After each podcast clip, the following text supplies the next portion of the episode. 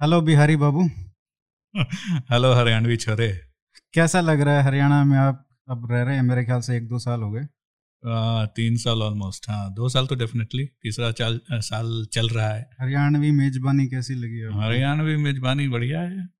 हरियाणवी सब कुछ अच्छा ही है। तो अभी आप सुना निकल रहे हो हरियाणा से? हाँ अभी सोच रहे हैं दिल्ली शिफ्ट होने का।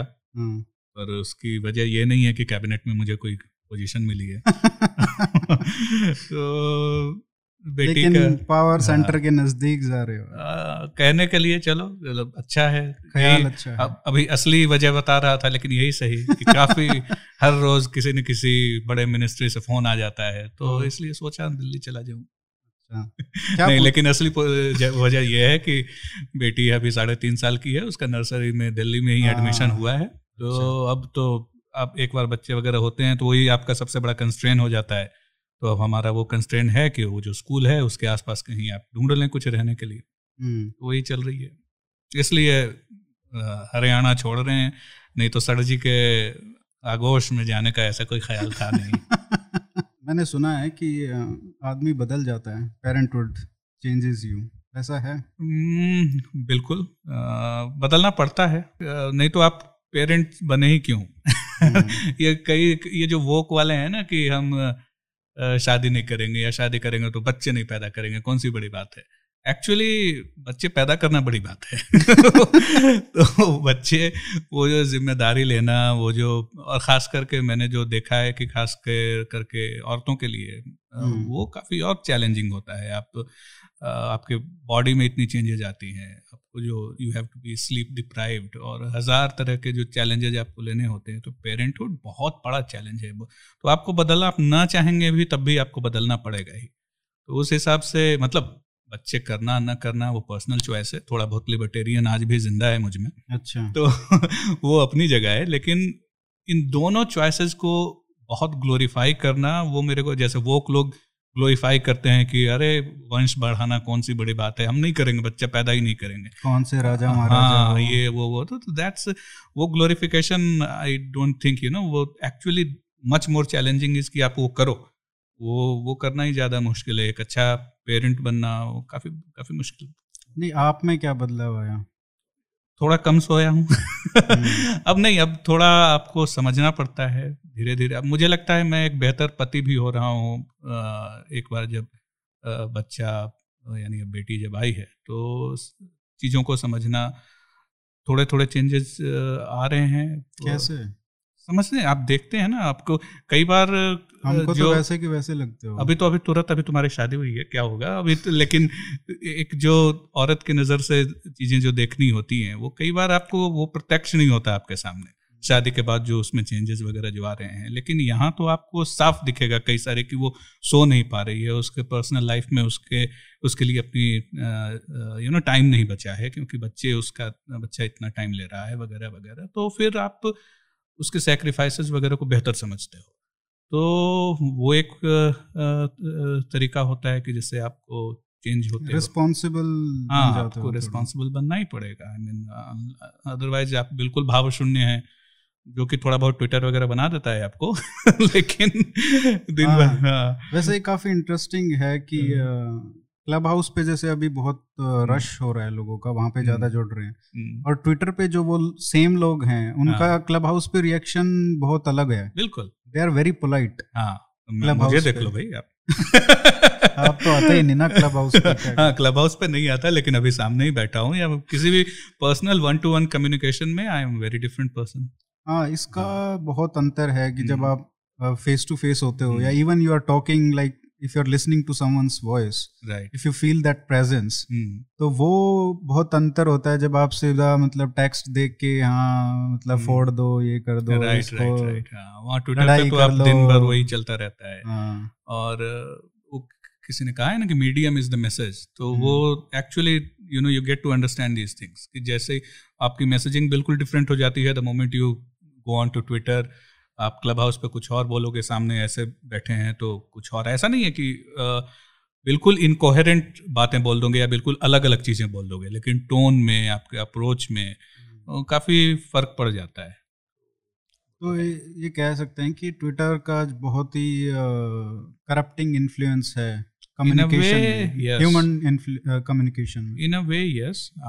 डिनाई दैट मुझे खुद कभी कभी लगता है अगर मैं दिन भर ट्विटर मोड में ही रहूँ तो it's not going to help वो पर्सनल लाइफ में भी आपके इशू uh, कर uh, कर सकता है। तो you do need that detoxification जो बोलते हैं। थोड़ा तो है ही। और इट्स गुड एक्चुअली वो स्पेसेज या क्लब हाउस वगैरह आए हैं जब वहाँ ह्यूमन टच ज़्यादा है। जब आप किसी की आवाज़ सुनते हो। और एक्चुअली लोग ज़्यादा पोलाइट हैं। यू नो ट्विटर में तो एक दो ट्वीट के बाद ब्लॉक यहाँ तो हो सकता है कि नहीं ठीक है let's agree to disagree although I hate this term लेकिन ये चीज़ बोल के आप चलो छोड़ो वो करो अगली बार कहीं आ जाएँगे वगैरह लोगों का अलग अलग ही हाँ। व्यक्तित्व हो जाता है ट्विटर हाँ, पे ना। राइट रियलिटी में कुछ और होता है और ट्विटर पे कुछ और ही सामने आता कुछ हाँ, सामने कुछ तो बिहारी बाबू कहा आपको कैसा लगा? अभी तो वो नाम बिहारी जब बोलते हैं तो एक कहीं ना कहीं नेगेटिव कनोटेशन है उसका। था मुझे लगता है हाँ कम से कम मेरे जनरेशन के लिए तो था जो एटीज में जन्मे बढ़े उनके लिए तो डेफिनेटली था। बिहारी एक तरीके से हरियाणवी के साथ भी ऐसा ही है अच्छा। अच्छा। आ, आपको क्या लगता है? नहीं, नहीं पता नहीं मैं जब दिल्ली में आया which was like two thousand one तब मुझे ये तो नहीं किसी ने सुन मुझे नहीं लगा कि अबे हरियाणवी क्या कर रहा है तू ये तो नहीं सुनने को मिला हाँ. लेकिन अरे बिहारी क्या कर रहा है तू this is a derogatory way of saying ये सुनने को मिला वो इसलिए बोलते ना हाँ. कि हरियाणवी तो ये कुछ हाँ। कर देगा हो सकता है इसलिए बोलने बोलते हैं खासकर दिल्ली में नहीं वो एक उस जमाने में छोटी सी बसेज हुआ करती थी आरटीवी करके कुछ अच्छा। है ना उसमें कई बार मैंने देखा था तब हरियाणवियों के लिए कुछ कुछ और कई बार हरियाणा वाले ही वो उसमें वो खींच के फ्रस्ट्रेट होके वो बोलते थे वो कोई हाँ। गाने वाने चलाते रहते थे हाँ। हरियाणा नंबर वन ये वो तो उसमें को, कोई वो ताऊ किस्म का ही बंदा उसने अब अब ये चीज़ें वो सेंसर करने पड़ेगी कि वो बोला भाई इसमें नंबर वन है इसमें नंबर वन है क्या चला रहा है हटा इसको टेस्ट तो ये सारी चीज़ें तो मुझे लगता है वो सेल्फ डेप्रिकेटरी ह्यूमर शायद ज़्यादा था हरियाणवी में राधा देन ये बोलने वाला या हरियाणवी को नीचे दिखाने वाला हो कौन?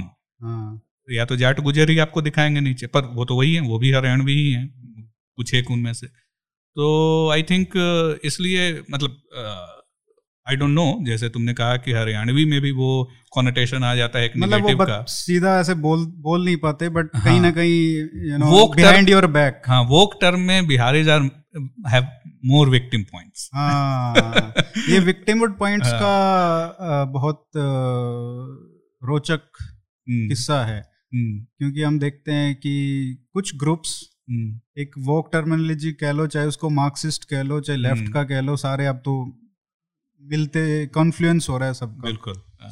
तो इसमें क्या है कि सबसे ऊपर कौन है हायरार्की में? सबसे ज़्यादा विक्टिम पॉइंट्स किसके हैं? अगर वोक के नज़रिए से देखें तो ऑब्वियस सी बात है कि मुसलमान सबसे ज़्यादा विक्टिम है। हम्म। ना? हर गली में लिंच हो रहे हैं उनके हिसाब से। तो फिर दलित का आएगा। बाद में दलित इसलिए क्योंकि हमें तो साफ़ दिखता है कि जब भी मुसलमान और दलित में क्लैशेज होते हैं तो इनकी जबान नहीं खुलती। हाँ। पक्ष नहीं लिया जाता। हाँ नहीं लिया जाता। तो सब तो टॉप प्रेफरेंस में तो मुसलमान ही आते हैं। फिर हम्म। दलित ज़बरदस्ती उनको पॉलिटिकल चीज़ों के लिए घुसा देते हैं क्योंकि it's convenient but they need Muslims और they need Islamist rather as an ally they might not necessarily need Dalits as ally except when they need to shut you down. कि तुम ऑपरेसर हो यू you नो know, तुम higher caste हो तुम ब्राह्मण हो तुमने इनको ऑपरेस किया है। That's the only utility of Dalits तो जब अपर कास्ट और दलितों का क्लैश होता है hmm. उनके बीच में कोई लड़ाई होती है hmm. तो ओप्रेसर और ओप्रेस्ड हाँ, का वो तो उनका फ्रेमवर्क ही है ना और है। और तो कोई रिलेशनशिप है जब नहीं। मुस्लिम और दलितों हाँ, का क्लैश होता है तो वहाँ पे वो हाँ तब उनको सारा तब उनको सारे तब वो वोक से लिबर्टेरियन या क्लासिकल लिबरल होने की कोशिश करेंगे तब वो सारे ये जितने भी एथनो रिलीजियस पॉइंट्स हैं उनको हटा के वो कहेंगे नहीं नहीं नहीं वो देखो वो वहाँ कुछ क्लास की बात हो सकती थी वहाँ कुछ उसका कुछ कॉन्टेक्स्ट हिस्टोरिकल कॉन्टेक्स्ट हो सकता था या फिर it has you know simple it has nothing to do with religion या nothing to do with caste जो मैंने अपनी पहले ही मैं ही घुस जाता हूँ कि बुक में भी लिखा है कि भैया कि जैसे ही अगर एक ब्राह्मण या यूँ कहें कि एक राजपूत और एक जो मायावती चमार दो ड्राइवर्स हैं वो आपस में टकरा जाएँ तो और उसके बाद अगर लड़ाई हो तो ऐसा कोई दुनिया का लेफ्टिस्ट नहीं है वोक नहीं है जो कि उसमें कास्ट नहीं घुसाएगा। और अगर उस वही दलित या मुसलमान या फिर या हिंदू मुसलमान कह दें तब तब वो कहेंगे नॉर्मल लड़ाई को भी कम्युनलाइज हाँ तब कहेंगे कि नहीं नहीं तब कहेंगे डोंट कम्युनलाइज द क्राइम और ऐसे अगर जात जहाँ हो तब तो आप छींक भी देंगे उसमें ना कहीं ना कहीं वो जात ढूंढ ही लेंगे। जो भी वही हिंदू कास्ट जो है हाँ। जो भी अपने आप को कास्ट ज़्यादा दिखाती है राइट उसको हमेशा प्रेफरेंस देते हैं। राइट हाँ। और जो भी हिंदू बनने की कोशिश करता है उसको हाँ चाहे वो दलित है चाहे वो कोई भी है। राइट राइट तो इसमें अगर मान लो कि और एक और इंटरेस्टिंग फिनोमेना ये है बहुत ही रोमांचक कि मान लो कि मुस्लिम ओप्रेसर है और हाँ, हिंदू ओप्रेस्ड है। हाँ, मान लो लिंचिंग का ही केस है हाइपोथेटिकल हम्म, हाइपोथेटिकल हम्म, तो क्या होता ही है हाँ, हाँ बिल्कुल होता है। हाँ, लेकिन यहाँ पे अभी हाँ अभी बात करने क्योंकि एग्ज़ाम्पल हाँ, नाम नहीं याद आ रहा है इसलिए। हाँ। हाँ। तो उसमें क्या है कि कम्युनल इंसिडेंट है। शोर शोर्ट शॉर्ट पता है आपको हम्म। कि ये कम्युनल ये इसका रिलीजन की वजह से लिंचिंग हम्म। हुआ है। लेकिन वहाँ पे रिलीजन हर कोशिश होगी कि वहाँ पे रिलीजन ना लाया राइट उसको सेक्युलराइज करने की कोशिश करेंगे। लेकिन अगर मुस्लिम का लिंचिंग होता है और हिंदुओं हम्म। ने किया है। हम्म। तो बेशक मान लो चोर है हम्म। वो घुस गया उसको मार दिया। वो एक सेक्युलर है कोई भी वो उसके इसलिए नहीं मारा क्योंकि वो मुसलमान हाँ, था। तो वो क्योंकि चोर था इसलिए मार दिया। लेकिन उसको कम्युनलाइज करेंगे। हमने झारखंड में भी देखा तब रेजन सारी का जो हाँ, केस था। हाँ। तो ये ये भी बहुत इंटरेस्टिंग फ्रेमवर्क है। राइट राइट लेकिन इसमें ये समझ में नहीं आता कि ये लेफ़्ट वाले और इस्लामिस्ट ये अलायंस क्यों कर रहे हैं? ये इनका क्या लेफ़्ट लेफ़्ट वालों का क्या इंसेंटिव है? इनको क्या फ़ायदा होता है कि इनके साथ, इनकी इनका पक्ष लेते हैं? मुझे लगता है सबसे बड़ी वजह, दो तीन वजह है। सबसे बड़ी वजह है कि दोनों के कॉमन एनिमी एक है। तो कई बार जब आप एक ही बंदे को नफरत करते हो तो आप दोस्त बन जाओगे। तो एक वो तरीका है कि अगर आप में जितने भी जो so called non Hindutva elements हैं या रादर यूँ कहें कि एंटी हिंदुत्व एलिमेंट्स हैं। उनसे अगर आप ये पूछो कि भैया तुम्हारा टॉप एनिमी कौन है तो सबके जबान पे हिंदुत्व आएगा। लेकिन हिंदुत्व में जो हज़ार किस्म के लोग हैं, अभी खासकर ट्विटर वगैरह पे तो बिल्कुल दिख रहे हैं, उसमें तो किसी के टॉप पे आपको इस्लामिस्ट आ जाएँगे, किसी को इवेंजेलिकल्स आ जाएँगे, किसी को वोक आ जाएँगे, और आज तक तो आजकल तो कुछ लोगों के लिए टॉप आर खराब है कि इन, इन्होंने ही सब कुछ खराब किया है। तो आपके जो टॉप एनिमीज हैं हिंदुत्व साइड में, वो सब के सब अलग हैं। उनके लिए सबका सबका टॉप एनिमी हिंदुत्व ही है। तो एक कॉमन एनिमी के अराउंड गोल बंद होना उनके लिए आसान हो जाता है when as compared to us तो एक वजह तो वो है। दूसरी वजह जो मुझे लगती है कि जो लेफ़्ट है, उसका जो स्ट्रीट पावर है, वो सिर्फ़ और सिर्फ़ कुछ रूरल एरियाज़ में ही सीमित है। मतलब जो मॉइस्ट वगैरह हो गए या वो हैं। अगर अर्बन एरियाज़ में आपको स्ट्रीट पावर चाहिए तो वो आपको इस्लामिस्ट से ही दे सकते हैं। वो लेफ़्ट हम्म। नहीं दे सकता। अर्बन एरियाज़ में जो लेफ़्ट का कंस्टिट्यूएंसी है वो तो काफ़ी नाजुक हाई फाई वाला कंस्टिट्यूएंसी है। तो वो सड़कों पे जो ठेला चला रहा है और जिसके मसल्स वगैरह बने हैं वो अब लेफ़्ट के साथ कहाँ है? वो तो हो सकता है वो जय श्री राम बोलने वाला हो। हम्म। तो अर्बन एरियाज़ में मसल पावर आपको दे सकते हैं इस्लामिस्ट से। तो एक तो वो प्रैक्टिकल मुझे लगता है वो अलायंस है। लेफ़्ट ने जाने अनजाने में ये चीज़ रियलाइज़ की है। कि हम, हमें, अगर, अर्बन एरियाज़ में मसल, पावर चाहिए। अर्बन नक्सल तो एसी में बैठने वाले लोग हैं। अगर सड़कों पे हंगामा करने वाले चाहिए तो Islamist are the best ally तो दो ये दो वजह तो मुझे काफ़ी, वो लगती है प्रैक्टिकल, जिससे ये आ जाते हैं। और तीसरा, जहाँ हिंदूज को हम ऐसे भी सेल्फ फ्लैगलेशन काफ़ी करते हैं, लेकिन वहाँ मुसलमान काफ़ी आगे रहे हैं और उनके उनके साथ कुछ ऐसे फैक्टर्स थे भी कि जिसके कारण वो आगे रहे हैं कि उन्होंने अपने नैरेटिव को लेफ़्ट के हिसाब से बहुत जगह अलाई कर लिया है। Even though they are completely right wing लेकिन somehow they have started using the same buzzwords that the left likes operation को लेके यू नो इस तरह की चीज़ों को लेके। और उन्होंने अब वो कौन है जो यूएस में बांधती है सर पे रशीद हाँ इस तरीके के जो लोग हैं जो obviously you know they they are right wing in terms of religious believes लेकिन वो आराम Very से आपको इन पॉलिटिक्स हाँ लेकिन वो सारे बजवर्ड्स वो यूज़ कर लेते हैं या फिर इस्लामिक सोशलिज्म किस्म के आइडियाज़ यू नो जो जो कि कहीं ना कहीं शायद हिंदूज उसमें थोड़े पीछे रह गए कि हम भी क्या कहें धार्मिक सोशलिज्म जैसा कुछ सोच लेते हम्म। तो उस उस तो वो उस तरीके का उन्होंने काफ़ी पहले से वो जानबूझ के हुआ आ, मतलब वो कुछ कोई उनकी एकेडमिक स्ट्रेटजी थी या जो भी था but we have to give it to them कि उन्होंने उस तरह के बजवर्ड्स को अडॉप्ट किए और because most of the Muslim world was in a way you know at loggerheads with US जैसे यू नो चाहे ऑयल के कारण या जिसके भी कारण तो जो गिल्ट भी है। हाँ तो जो वेस्टर्न लेफ़्ट है वो उसको ये कन्विंस करने में कामयाब रहे कि the Muslim world is oppressed you know even even though internally कुछ और भी बात हो या जो भी हो तो उस हिसाब से। तो दैट्स हाउ दे को डलाई तो एक इंटेलेक्चुअली भी उन्होंने वो बाकायदा प्लान किया गया या ऐसे ही हो गया जैसा कि मैं इंडिया में कह रहा हूँ कि चूँकि कॉमन एनिमीज सेम थे। जो वेस्टर्न लेफ़्ट था उसके लिए नियो कैपिटलिज्म या नियो कैपिटलिज्म को वो नियो कॉलोनियलिज्म की तरह देख रहे थे और इन्होंने अपने आप को विक्टिम दिखाया कि you know we are the victims of neo colonialism तो वहाँ they could convince the white left the western left कि we are with you and they allied और वहाँ that's that's that's where the tragedy is that we couldn't you know अब तुम्हारा जो पहला episode uh, था साई के साथ you know that that's that is something that should have been done by us 50 years back for example कि आप वो दिखाएँ कि we are the victims of colonialism तो वाइट जो वेस्ट का जो लेफ़्ट है वो तो उसको तो हिंदुत्व के साथ होना चाहिए। Because this is about decolonization और 40 साल तो लेफ़्ट वाले ही रहे ना पावर में। इंदिरा गांधी थी जवाहरलाल नेहरू थे उनसे बड़ा जिन्होंने लेफ़्ट को बढ़ावा दिया और इंदिरा गांधी ने एकेडमिक्स में जितना बढ़ावा दिया। Right right.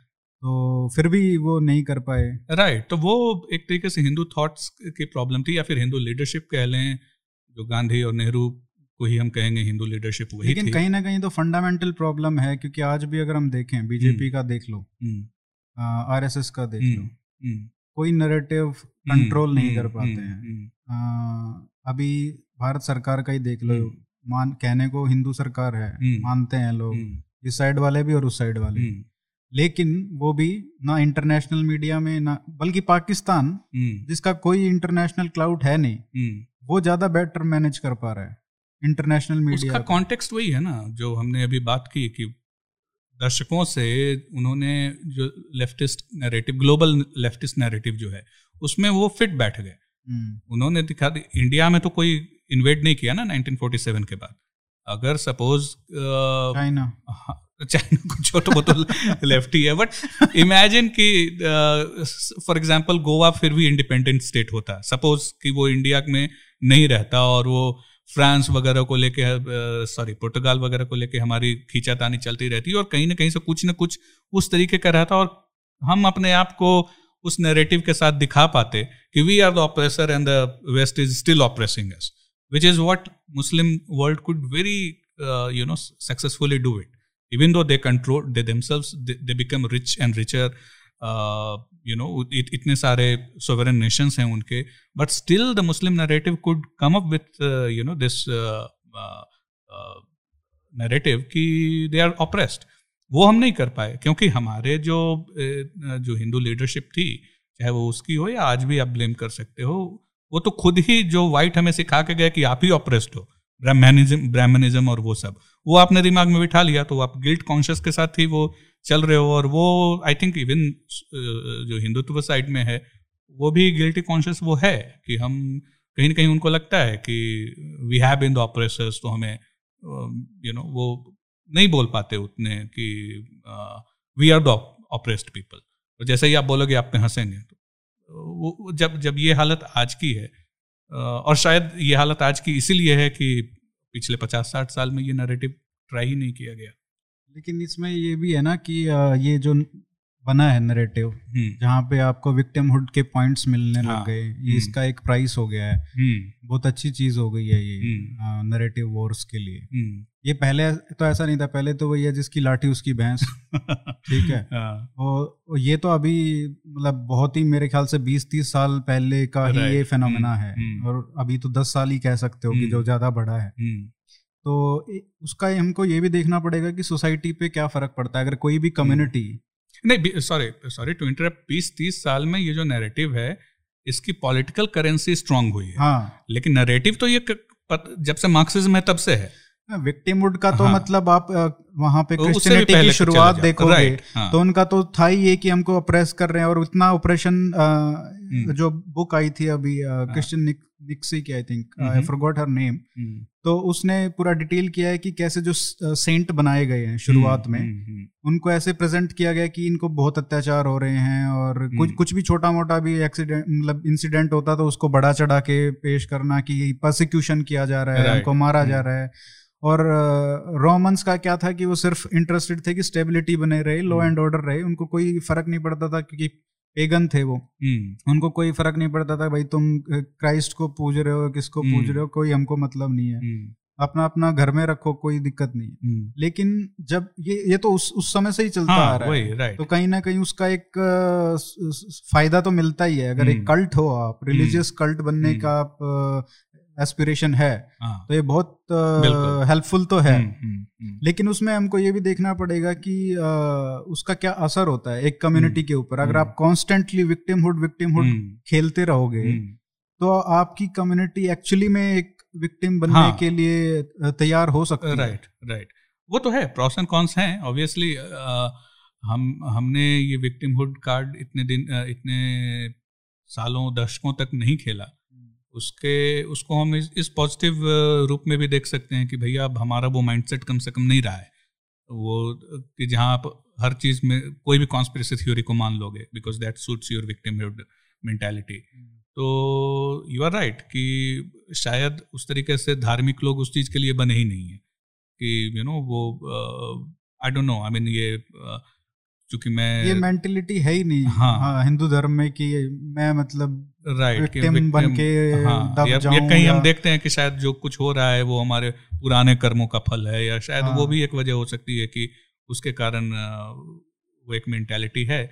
But the political fallout हज़ार साल की गुलामी में कभी विक्टिम uh, जो हाँ. थे इतना लड़ाई लड़ी हम्म। कितने सालों तक अभी विक्टिम नहीं बने तो अब क्या मतलब अब तो खुद का देश है हाँ हाँ लेकिन वही उसका फ्लिप साइड यही है कि अभी जो करेंसी है हाँ, उसको कैश नहीं कर पा रहे राइट वो तो वही है और वो दूसरी साइड बड़े बड़े आराम से कर रहे हैं आपने पुस्तक हम्म। तो लिख दी Sanghi who never went to a shakha hmm. लेकिन ये बिहार में जहाँ से आप आते हो हम्म। वहाँ पे संघ और भाजपा एक छत्र राज क्यों नहीं कर पाई है अभी तक हाँ वो थोड़ा बहुत मैंने उस पर लिखा भी है कि क्योंकि कास्ट इतना स्ट्रांग वो है और जो पूरा का पूरा जो कास्ट पॉलिटिक्स है इसकी उत्पत्ति वैसे तो पॉलिटिक्स इलेक्टोरल पॉलिटिक्स की बात मैं कर रहा हूँ तो ये पूरा जो कास्ट पॉलिटिक्स है, मंडल पॉलिटिक्स वो उसको डिज़ाइन ही किया गया था टू चेकमेट हिंदुत्व। तो उस उस हिसाब से जब आप उस तरीके का माहौल बनाओगे तो जाने अनजाने में ऑब्वियसली बीजेपी आरएसएस ग्रो नहीं कर सकती अगर आप कास्ट ही आपका इतना स्ट्रांग आइडेंटिटी हो जाए। और बिहार यूपी और ईस्टर्न यूपी में या यूँ कहें कि पूरे यूपी में ये रहा है। Even though with twenty five twenty twenty five तो आप लगभग thirty percent in some areas in fact even more Muslim population होने के बावजूद क्योंकि जब उस तरीके का पॉपुलेशन होता है तो फिर आप एक तरीके से धर्म के अराउंड भी नैरेटिव आप गढ़ सकते हो। लेकिन उस पॉपुलेशन के होने के बावजूद आ, कास्ट इतना हावी था आ, कि वो मुश्किल था। और जो मुस्लिम्स भी थे जो मैंने लिखा भी है कि कम से कम सेवेंटीज एटीज तक मुस्लिम्स में एक बिहारी मुस्लिम में मुसलमान अपने आप को कहने का शायद यू नो वो थॉट नहीं था। You know they wouldn't really identify with Umma you know which is where actually जहाँ आज आर एस एस वगैरह के सरसंघ चालक का जो मज़ाक उड़ाया जा रहा है सेम डी एन ए वगैरह, वो तो मैंने देखा है कि actually you know many of the Muslims actually would behave as if they are next to Hindus मेरे जैसे हिंदू रायतास या कांग्रेसी हिंदू जैसे मैंने कहा है कि जो रेगुलर मंदिर जाना वगैरह जिनका नहीं है या फिर बहुत सारे रिलीजियस टेक्स्ट मैंने नहीं पढ़े हैं एक एक सेंस ऑफ़ बिलोंगिंग है और कुछ फेस्टिवल्स आप मना लेते हैं। वो आप हिंदू हो गए। तो लगभग उतना ही तो वो भी बंदा करे, वो छठ भी कर लेता है, वो बिहार का मुसलमान और वो। तो ऐसे लोग थे, हैं भी। कितने हैं वो परसेंटेज तो मैं नहीं करूँगा, लेकिन हाँ पहले इस तरह के लोगों की परसेंटेज डेफिनेटली ज़्यादा थी। और एटीज़ वगैरह में उसके बाद से ये चीज़ें बदलने लगी, जो बहुत यू नो रिसर्चर्स वगैरह ने सोशियोलॉजिस्ट ने इसको पॉइंट आउट किया है कि जब जो सो कॉल्ड पेट्रो डॉलर्स आने लगे और जो वहाबी और जो प्यूरिटन इस्लाम है उसको बढ़ाने के लिए ये जो आपको हर गाँव गाँव ये सब आपके तबलीगी वगैरह जब पहुँचने लगे, तब ये चीज़ें चेंज करने लगी। उनको समझाया गया कि नहीं, ये आप एक तरीके से कुफ्र कर रहे हो, अगर आप छठ वगैरह कर रहे हो तो आपको नहीं करना चाहिए। यू डोंट यू नो आपकी अलग आइडेंटिटी वगैरह है। वो सारी चीज़ें एटीज़ वगैरह में चेंज होने शुरू हुई है। ये लेफ़्ट भले ही कह दे कि बाबरी मस्जिद टूटी उसके बाद से सोशल फैब्रिक फट गया ऐसा कुछ नहीं है। पहले ही से फट रहा था धीरे धीरे तो वो ये ये सारी चीज़ें चेंज होने लगी उन वो मुस्लिम एरिया में जो कि वो they could be just another caste group in fact एक मेरे बुक में ही है मुझे उसको डबल चेक करना पड़ेगा बट आई थिंक सनलाइट सेना करके थी। नाइन्टीज अच्छा। में काफ़ी सारे ये प्राइवेट मिलिशियाज आए थे। Caste hmm. एक दूसरे को मार रहे थे वगैरह। हज़ारों लोग मारे गए। भूमिहार की रणवीर सेना थी और इस तरीके का। तो एक सेना थी जो मुसलमान और राजपूत साथ थे दोनों। अच्छा। तो आप सोचो कि मतलब they are as good as caste क्योंकि वो मुस्लिम्स भी कई सारे लैंड ओनर्स थे and to the best of my knowledge it was sunlight से ना लेकिन वो बुक में आप डबल चेक कर लेना। तो वो तो मुसलमान राजपूत और मुसलमान एक साथ मिलके और फिर जो सो कॉल्ड लोअर कास्ट हैं, उनको मार रहे हैं। तो Muslims were as good as Hindu caste in that sense you know in practical terms तो उस हिसाब से वो आप एक हिंदू जब हिंदू मुसलमान की बात आती है तो exactly. अलग बात हो जाती है हाँ. लेकिन नॉर्मल प्रैक्टिस में हाँ. काफ़ी ऐसे थे कि आप जैसे कुछ लोग बोलते हैं इंडिक मुस्लिम राइट तो इसलिए तो दो वजह ये दो वजह रही है कि कास्ट इतना हावी था कि मुस्लिम्स भी एक तरीके से आप फॉर ऑल प्रैक्टिकल पर्पसेज एक अलग कास्ट किस्म के काम कर रहे थे जो अपनी सेना बना के दूसरे हिंदू कास्ट को मार रहे हैं एक हिंदू कास्ट के साथ मिलके इस तरह की जब चीज़ हो तो उसमें हिंदुत्व कैसे ग्रो करेगा? यू नो और वहाँ वहाँ इस जो सबल्टर्न हिंदुत्व है उसको कई लोग मॉक करते हैं बट दैट्स अ ट्रूथ उसके कारण फिर धीरे धीरे यू नो वो चीज़ें बदलने लगी। जब और दो वजह रही एक जो ये सो कॉल्ड सबल्टर्न हिंदुत्व है उसकी अपनी आ, रही है रो, रोल रहा है और दूसरा मुस्लिम्स में चीज़ें बदलने लगी। जब उनको मोर प्यूरिटन होने का मोर प्योर होने का उनको भी जो शौक चढ़ा और and and and that's absolutely wrong कि वो बाबरी मस्जिद के बाद हुआ है। बिल्कुल नहीं। वो सारा का सारा सुनियोजित तरीके से पैसे आए हैं उसके लिए।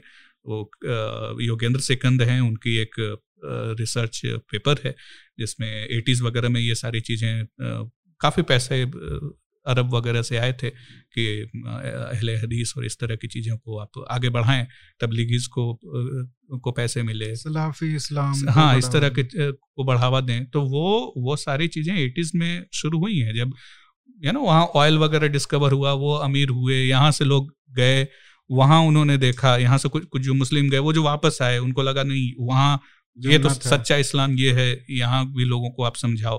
केरला में जो आप देखो अब तो वो कई तो केरला में आपको वैसे बांधे मिल जाएँगे वो शेख की तरह। तो इतना कल्चरल डिफरेंस हो जाता है इस तरह की चीज़ों के कारण। और आँखों से नज़र भी आता है कि जो मुस्लिम एरियाज़ हैं, उसमें बड़े बड़े कंक्रीट आलिशान मस्जिद आपको अचानक दो तीन बने मिल जाएँगे वगैरह वगैरह। तो एक पूरा का पूरा इकोनॉमिक इकोसिस्टम भी उसके अराउंड पनप रहा है। तो उसकी वजह से एटीज़ वगैरह में और फिर ऑब्वियसली राम जन्मभूमि और ये सारी चीज़ें हुई, जहाँ से फिर हिंदुत्व सेंटिमेंट्स भी बढ़ा और you know they got an opportunity लेकिन विदाउट दीज टू फैक्टर्स बहुत मुश्किल था। जब कास्ट आप पे हावी हो तो ये हिंदुत्व टाइप की चीज़ कैसे, और वहीं पे जाके ये सब ऑप्टिमल सोल्यूशन है कि सब अल्टर्न हिंदुत्व का आप कर लें। तो ये कास्ट इतना हावी है हम्म। अभी भी होगा ही हाँ होगा। मतलब मैं तो नहीं रह रहा अब तो बीस साल से ऊपर हो गए बिहार में। बट अभी भी है। आई मीन वहाँ तो एक कहावत थी या यूँ कहें कि लोग कहते थे कि बाकी जगहों पे लोग पूछते हैं हाँ हाउ यू पहला नाम जानना चाहते हैं फिर बाकी हाँ? और यहाँ सीधे कौन जात हो ही है। मतलब आप कहोगे कि हाँ मैं राहुल। राहुल? राहुल रोशन राहुल रोशन। तो आपके दो नाम क्यों हैं ये? राहुल भी और रोशन भी वो भी किताब में है ना?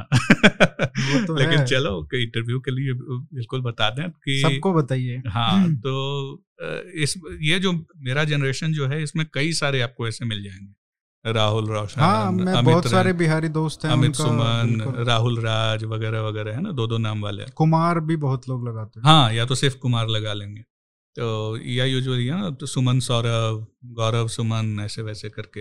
तो ये यूजुअली वही है कि आप अपना कास्ट सरनेम छिपाओ और इनमें अधिकतर जो हैं ironically so called upper caste के होते हैं। कुछ वो भी होंगे जो you know so called Dalits वगैरह हैं, वो भी छुपाने के लिए वो कर सकते हैं। बट ज़्यादातर लोग आयरॉनिकली जो मेरे जनरेशन वाले हैं, वो अपर कास्ट के हैं, जो अपना नाम छुपाना चाहते थे। Because they their parents in a way sensed की रिवर्स कास्टिज मानने वाला है hmm. तो क्योंकि अब यू नो लाइक जब जब लालू यादव पहली बार जीता था तो uh, लोगों को लगा कि ये बंदा आराम से ये जो हमारे पड़ोसी हैं ज्योति बासु इसका रिकॉर्ड तोड़ देगा ये कम से कम मेरे जात वाले उन उनमें तो ये ऐसा लग रहा था कि अब ये तोड़ देगा किस मतलब तीस पैंतीस साल लगातार अच्छा। राज करने में कि ये अब नहीं जाने वाला क्योंकि कम्युनिज्म में रिकॉर्ड तोड़ ना उस वो तो अलग थी लेकिन because it was such a potent potent demographic power that they have अब यू नो बिहार में सिर्फ़ चार फॉरवर्ड कास्ट हैं बिहार में बनिया भी बैकवर्ड कास्ट में आते हैं। अच्छा। हाँ हाँ पूरी दुनिया पूर, भारत के हर जगह बनिया फॉरवर्ड में आते हैं लेकिन बिहार में बनियाज भी बैकवर्ड में है। तो जब आपका इतना पोटेंट बैकवर्ड कास्ट का कार्ड हो तो लोगों को यही लग रहा था ये बंदा अब नहीं जाने वाला लालू। और कहीं ना कहीं थोड़ा वो भी था क्योंकि कांग्रेस उसी वक्त से करप्ट वगैरह थी और उसी वक्त से लोगों को बहुत फ्रस्ट्रेशन भी था तो थोड़ा बहुत ये भी था यानी कम से कम मेरे पेरेंट्स को तो मैंने सुना है कि चलो कोई नहीं करप्शन तो शायद कम कर दे या कुछ चीज़ें तो सुधार दे अब बाद में पता चला कि बारे में? लालू के बारे में। उनको ये लगता था कि लालू करप्शन सुधार देगा। बिल्कुल क्यों नहीं जब पहली बार आया था। पहली बार। पहली बार आया था जब एंटी कांग्रेस को anti Congress and anti upper caste तो जो एंटी अपर कास्ट सेंटिमेंट है उसको लेकर तो ऑब्वियसली डर था जिसके कारण लोगों ने सरनेम वगैरह भी चेंज कर लिया। लेकिन थोड़ा ये भी था कि चलो ये कम से कम अलग तो है। उनके जैसा नहीं है कांग्रेस तो भैया थोड़ी करप्ट हो गई है ये हो गई ये जो कुछ चीज़ें सुधार देगा। बाद में चारा घोटाला हो जाएगा ये सब हो जाएगा और एक ही इंडस्ट्री पनपेगी वो अपहरण की ये नहीं मालूम था किसी को। लेकिन जब पहली बार आया था तो लगा था कि ठीक है हमारे कास्ट को गाली दे रहा है वो कर रहा है लेकिन कांग्रेस से तो अलग है चीज़ें सुधर भी सकती हैं। सब के सब बिल्कुल बिगड़ गई वो अलग बात है और उसके कारण वो हारा भी। लेकिन वो था तो हाँ ये बात कहीं कहीं से कहीं चली गई। नाम वाली जो बात थी। हाँ नाम हाँ, वाला जो तो वही तो वजह वही थी कि जब जब आपको लगा कि ये बंदा इतना स्ट्रांग इसके साथ यू नो पूरा ओबीसी कार्ड के साथ आया है। अब ये नहीं जाने वाला। तो आप इन एंटिसिपेशन कई सारे चेंजेस करने लगते हो। तो उसमें से एक चेंज ये भी था कि भाई अपने को यू नो थोड़ा बिलो द रडार रहो अपना पहले ही वहाँ पे भी मेरे ख्याल से हरियाणा में भी ये है कि ज़्यादातर लोग सरकारी नौकरियों की तरफ़ भागते हैं। तो बिहार में भी शायद ऐसा ही हाँ, है जहाँ पे भी थोड़ी प्राइवेट एंटरप्राइजेस कम हाँ, होते हैं वहाँ पे ये देखने को तो मिलता ही है कि एक ही एक परमानेंट जॉब है जॉब सिक्योरिटी फॉर लाइफ है। हम्म। तो वो भी एक कारण हो सकता है क्योंकि अगर आपको प्राइवेट में जाना है तो आप क्यों नाम चेंज हाँ, करोगे राइट राइट राइट वो वो भी हो सकता है इनफैक्ट वो एक वजह रहेगी कि जब आप अप्लाई करोगे तो आप आपका नाम देख के ही आपको रिजेक्ट न कर दे टाइप्स हाँ. तो आ, वो वजह भी हो सकती है बट हाँ वो सरकारी जॉब तो वो तो ब्रह्म सत्य है कि बिहार में आज भी बहुत हद तक लोग जॉब क्रिएशन का मतलब वही समझते हैं कि सरकार वैकेंसी लाएगी। वो ये ना तो इसीलिए और ये तो खैर मेंटेलिटी हर जगह है तभी तो पकोड़े वाले चीज़ को लेके यू नो उसको मॉक किया गया था। मतलब प्राइवेट जॉब्स को जॉब क्रिएशन समझते ही नहीं है।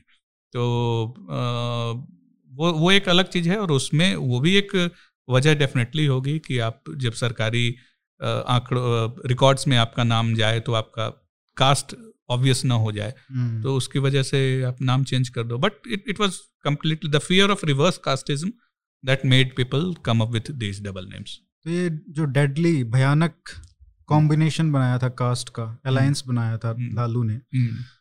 तभी तो इतना कॉन्फिडेंस था कि भाई उसको लगता था कि जब तक समोसे में आलू हाँ। रहेगा तब तक लालू भी बिहार में रहेगा। हाँ। लेकिन अभी तो चलो पंद्रह साल हो गए लेकिन लालूवाद शायद नहीं गया है। लालू बेशक पावर में नहीं है। हाँ अगर लालूवाद को you are defining in a way जहाँ identity trumps everything else yes तो वो अभी भी बहुत हद तक है लेकिन कम हुई है ऐसा नहीं है।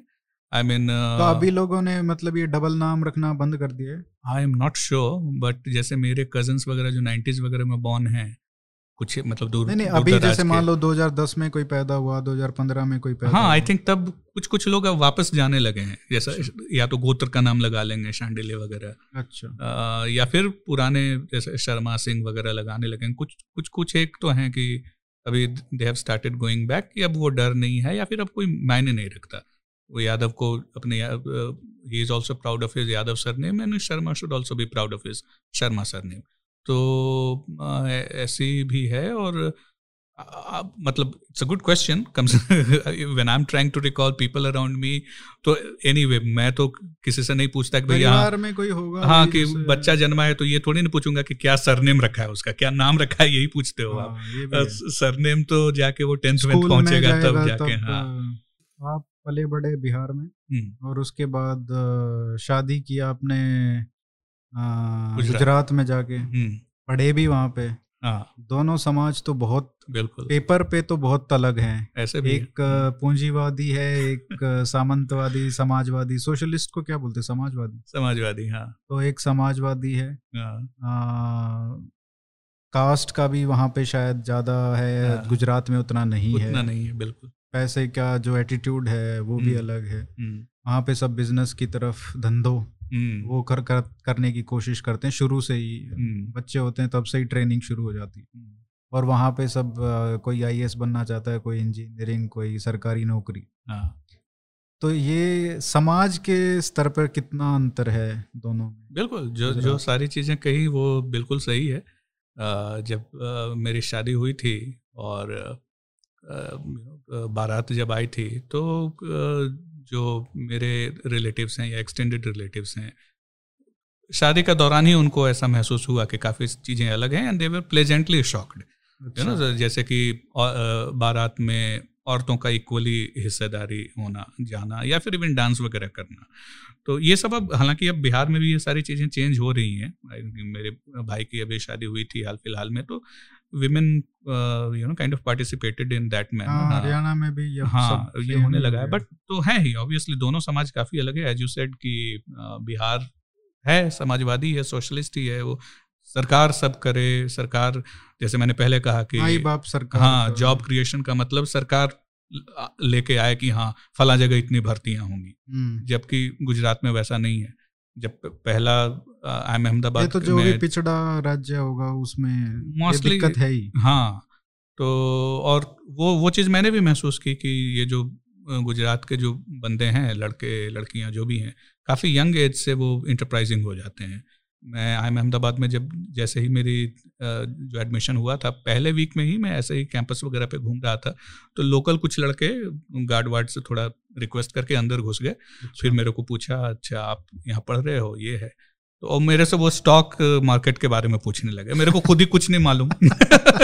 तो मैंने कहा, भाई, उनको लगा आई एम का बंदा है तो स्टॉक्स वगैरह के बारे में ये सब जानता होगा। And you know willingness to learn you know कि आप, ठीक है, ये बंदा यहाँ पढ़ रहा है, इसको मालूम होगी।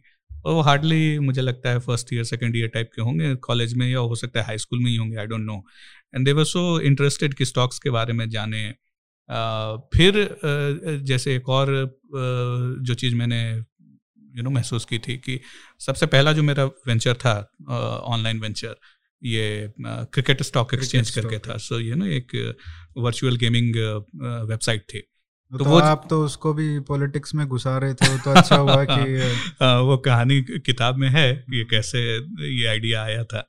तो ये ये जो क्रिकेट स्टॉक एक्सचेंज का हमने सोचा था तब हम वही कैंपस पे ही थे। तो ये कब की बात है? ये फेब्रुवरी कौन सा? World cup two thousand seven हाँ हाँ।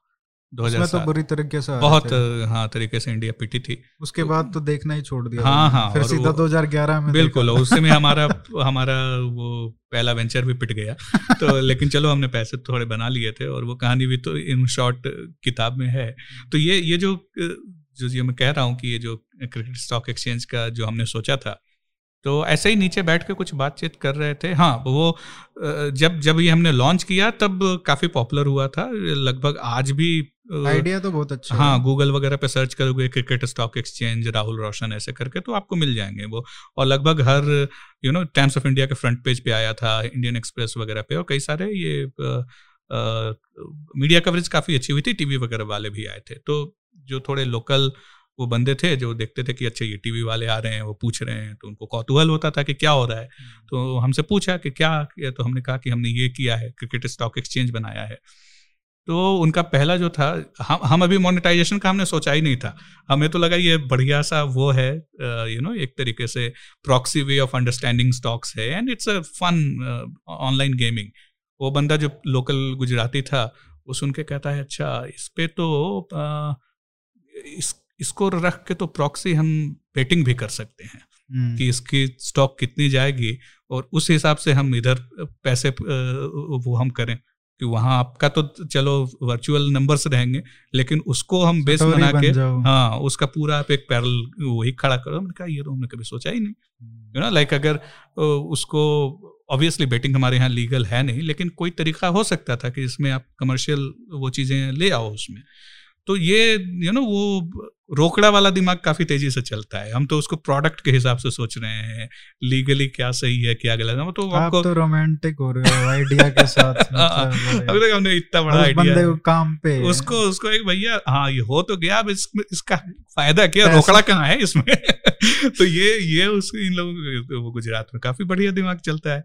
तो वो सारी चीज़ें हैं और सोसाइटी लेवल पे जो कहा कि हाँ विमेन देयर जो जैसा मैंने बुक में भी जो लिखा है कि फ़र्स्ट इंप्रेशन था कि कल्चर शो कल्चर का है more you know like it's more women friendly society definitely safe तो काफ़ी है सेफ़ खासकर हाँ। अहमदाबाद की बात करें। राइट जो दो दो शहर मैंने देखे थे या जो दो कल्चर मैंने देखे थे बिहार का और दिल्ली का दोनों से better Gujarat in in terms of women safety and women's status मुझे लगा। तो वो और वो सोशलिज्म कैपिटलिज्म वो तो ऑब्वियस है। वो तो फिर मेंटलिटी में ही आ हाँ, जाता है हाँ, और वो फिर कहीं ना कहीं इसीलिए वो इतना स्टेट इकोनॉमिक में हम्म, आगे है। राइट और बिहार कहीं ना कहीं पिछड़ा हुआ है। हाँ, आ, लोग कहते हैं कि वो कोस्ट पे है और ये हाँ, सब है लेकिन at the end of the day mentality बहुत बहुत मैटर करती, करती है। राइट राइट कोस्ट तो आपका बगल में बंगाल में भी है। हाँ उड़ीसा में तो हाँ। उड़ीसा में है केरला में रहा हम्म, हम्म। वहाँ तो कब तो से हाँ। कम्युनिस्ट ही आ रहे हैं 1950 हाँ। से ही वही तो उनको ठंडी हवा नहीं लग रही है पता नहीं क्यों तो आपका जो उसके बाद आई एम अहमदाबाद के बाद जो सफ़र रहा हम्म। उसमें तो एक तरीके से पूरा गुजराती कल्चर आ गया फिर आपको भी ये एंटरप्रेन्योर बनना था और लगातार फिर एक के बाद एक पहले आ, ये स्टॉक हाँ, एक्सचेंज का हाँ, हुआ उसके बाद फेकिंग न्यूज़ हाँ, तो मतलब गुजराती कह सकते हैं अभी आपको? हाँ हाफ़ गुजराती कह ही सकते हैं। अब वो हाफ़ क्या हो तो पूरे ही हो गया वहाँ से तो कनेक्ट आपका नहीं अभी भी मुझे लगता है मेरी रिस्क टेकिंग उतनी अच्छी नहीं है हाँ. जितनी एक एंटरप्रेन्योर की होनी चाहिए। तो इसलिए मैं अपने आप को उस हिसाब से हाफ़ गुजराती ही कहूँगा। एंड थर्डली जो मेरा जो लेटेस्ट एक तरीके से वेंचर ऑफ़ इंडिया कह लो that was not out and out commercial thought you know ये जो कि पूरी बुक उसी के बारे में है। वो एक तरीके बहुत हद तक आइडियोलॉजिकल इमोशनल आउटबर्स्ट के कारण बन गया और चलो अब तो कमर्शियली भी चल रहा है। तो इन दैट सेंस हाँ I can retrofit it that's a different thing that I spotted an opportunity कि अनअबैशेडली प्रो नेशनलिज्म और प्रो हिंदुत्व का मार्केट है so let's go in there I can retrofit all that those things लेकिन सच्चाई यही है कि it was more of a emotional you know need that I felt कि ये करना चाहिए और उसके बाद उसके अराउंड एक बिज़नेस भी बन गया that's a different thing which is where I want put myself as hundred percent you know Gujarati entrepreneur क्योंकि उसमें कहीं अभी भी, कम से कम ये लेटेस्ट में तो आइडियोलॉजी बहुत घुसा हुआ है बट हाँ उसकी वजह से उस, वहाँ का एक्सपोजर या आईएम का जो दो दो साल आप गुजारते हैं, उसके कारण वो मेंटालिटी चेंज तो हुई है। तो लाइक यू नो वो बिहार वाली चीज़ नहीं रहती कि सब सरकार ही करे या कुछ करे। आप कैसे कुछ, अपना कुछ कैसे कर सकते हो? नई टेक्नोलॉजी में नया प्रोडक्ट क्या आ सकता है? ये सब दिमाग तो चलता रहता है। And the kick that you create your own you your you know you give jobs to people you create value वो शायद definitely as a typical Bihari शायद वो मैंटेलिटी नहीं रहती या हो भी जाती I don't know but yeah it helped exposure to Gujarat both I am the campus as well as the society वो काफ़ी चेंज किया है।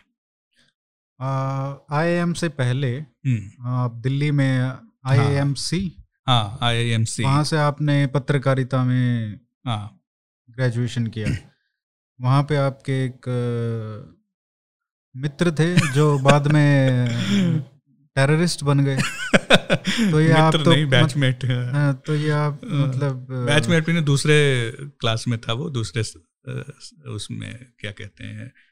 आतंकवादियों के साथ कहाँ मतलब पढ़े हुए लोग हो आप? क्या तो पढ़े लिखे आतंकवादी ही तो इंटेलेक्चुअल टेररिस्ट वो तो एक्चुअल टेररिस्ट बन गया ना। राइट तो नहीं अब उसमें अब मैंने उसको थोड़ी ना वहाँ रिक्रूट किया था। तो इसमें अब मैं क्या मैं आपको रिपोर्ट नहीं कर रहा हूँ एनआईए को।